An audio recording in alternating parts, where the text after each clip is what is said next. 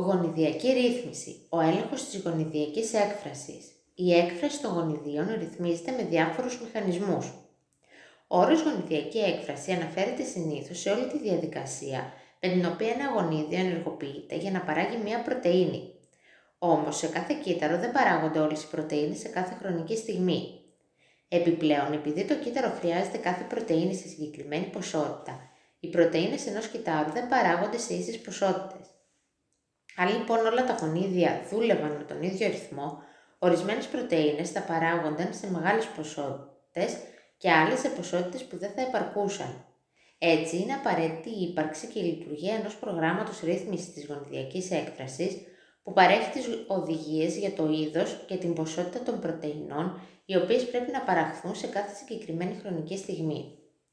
Στα βακτήρια, η ρύθμιση της γονιδιακής έκφρασης αποσκοπεί κυρίως στην προσαρμογή του οργανισμού στις αναλλαγές του περιβάλλοντος, έτσι ώστε να εξασφαλίζονται οι καλύτερες συνθήκες για τη βασική λειτουργία του που είναι η αύξηση και η διαίρεση.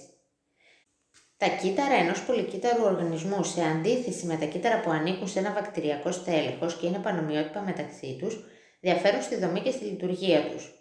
Η ζωή αρχίζει όταν ένα γονιμοποιημένο οάριο διαιρείται με μύτωση και παράγεται σε εκατομμύρια κύτταρα που έχουν τα ίδια γονίδια. Στα αρχικά στάδια της εμβριογέννησης, τα κύτταρα εξειδικεύονται για να εκτελέσουν επιμέρους λειτουργίες και η διαδικασία αυτή ονομάζεται κυταρική διαφοροποίηση. Τα κύτταρα ενός πολύπλοκου πολυκυταρικού οργανισμού, όπως τα νευρικά, τα μυϊκά, τα υπατικά, διαφέρουν στη μορφή και στη λειτουργία τους, αλλά έχουν όλα το ίδιο γενετικό υλικό, άρα και τα ίδια γονίδια. Τι τα κάνει τότε να διαφέρουν τόσο πολύ, μόλον ότι όλα τα κύτταρα έχουν τις ίδιες γενετικές οδηγίες, έχουν αναπτύξει μηχανισμούς που τους επιτρέπουν να εκφράζουν τη γενετική τους πληροφορία επιλεκτικά και να ακολουθούν μόνο τις οδηγίες που χρειάζονται κάθε χρονική στιγμή. Κάθε κυταρικός τύπος έχει εξειδικευμένη λειτουργία και πρέπει να υπάρχει πλήρης συντονισμός των λειτουργιών όλων των κυτάρων. Γι' αυτό η τελειοποίηση των συστημάτων ελέγχου είναι αναγκαία και λόγω της μεγαλύτερης πολυπλοκότητα των ευκαριωτικών κυτάρων, αλλά και επειδή πρέπει να ελεγχθεί προσεκτικά η ανάπτυξη των πολυκύτταρων οργανισμών. Κατά συνέπεια, η ρύθμιση των γονιδίων στα ευκαριωτικά κύτταρα γίνεται σε πολλά επίπεδα. Η γονιδιακή ρύθμιση στους προκαριωτικούς οργανισμούς. Ένα βακτηριακό κύτταρο Escherichia coli έχει περισσότερα από 4.000 γονίδια. Μερικά γονίδια μεταγράφονται συνεχώς και κωδικοποιούν πρωτεΐνες που χρειάζονται για τις βασικές λειτουργίες του κυτάρου. Άλλα γονίδια μεταγράφονται μόνο όταν το κύτταρο αναπτύσσεται σε ειδικές περιβαλλοντικές συνθήκες, επειδή τα προϊόντα των γονιδίων αυτών είναι απαραίτητα για την επιβίωση του κυτάρου στις συνθήκες αυτές. Ένα παράδειγμα είναι το εξής. Τα βακτήρια σε ρίχια κόλλη χρησιμοποιούν ως πηγή άνθρακα το ζάχαρο γλυκόζη. Γεννιέται λοιπόν το ερώτημα. Αν στο περιβάλλον αντί για γλυκόζη υπάρχει ο δυσαχαρίτης λακτόζη, το βακτήριο έχει τη δυνατότητα να τον διασπάσει για να επιβιώσει ή θα πεθάνει, μόλον ότι γύρω του υπάρχει άφθονη τροφή. Το βακτήριο λύνει το πρόβλημα αυτό, ρυθμίζοντας την παραγωγή των κατάλληλων ενζήμων που θα διασπάσουν τη λακτόζη σε γλυκόζη και γαλακτόζη. Οι μηχανισμοί με τους οποίους ένα κύτταρο ξυπνά ένα κοιμισμένο γονίδιο είναι οι πιο σημαντικοί και πολύπλοκοι της μοριακής βιολογίας. Οι αρχικές μελέτες της ρύθμισης των γονιδίων έγιναν από τους Τζέικομπ και Μόνοντ το 1961. Οι ερευνητές περιέγραψαν την ικανότητα του βακτηρίου Escherichia coli να παραγάγει τα τρία απαραίτητα ένζημα που χρειάζεται για να μεταβολίζει το δυσαγχαρίτη λακτόζη όταν δεν υπάρχει γλυκόζη στην τροφή του.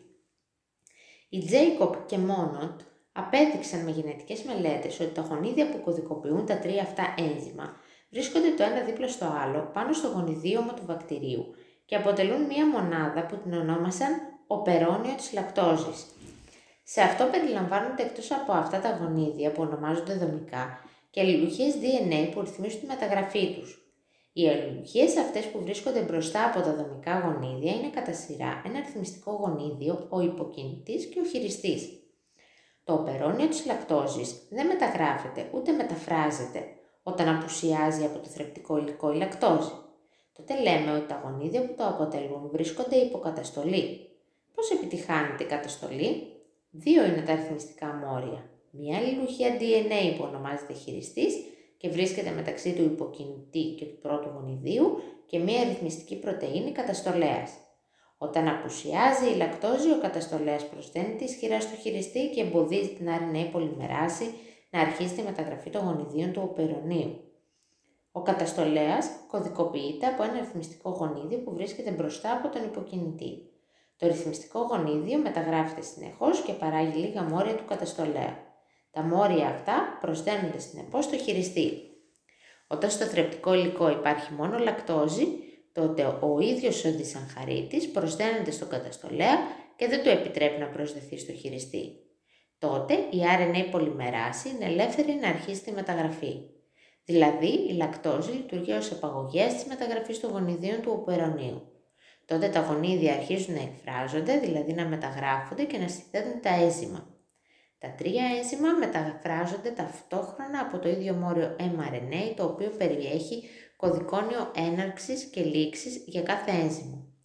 Συμπερασματικά, η ίδια η λακτόζη ενεργοποιεί τη διαδικασία για την απεικοδόμησή της. Όταν η λακτόζη διασπαστεί πλήρως, τότε η πρωτεΐνη καταστολέα είναι ελεύθερη να προσδεθεί στο χειριστή και να καταστήλει τη λειτουργία των τριών γονιδίων.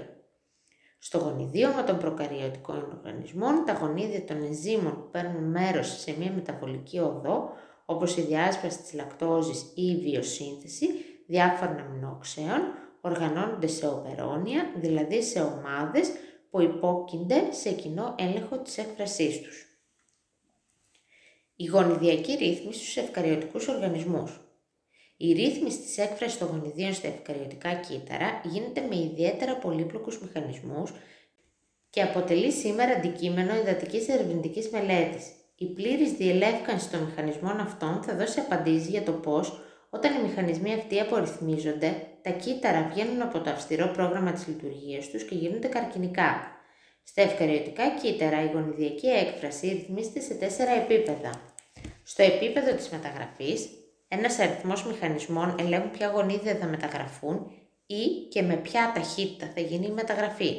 Το DNA των ευκαριωτικών κυτάρων δεν οργανώνεται σε οπεραόνια, αλλά κάθε γονίδιο έχει το δικό του υποκινητή και μεταγράφεται αυτόνομα.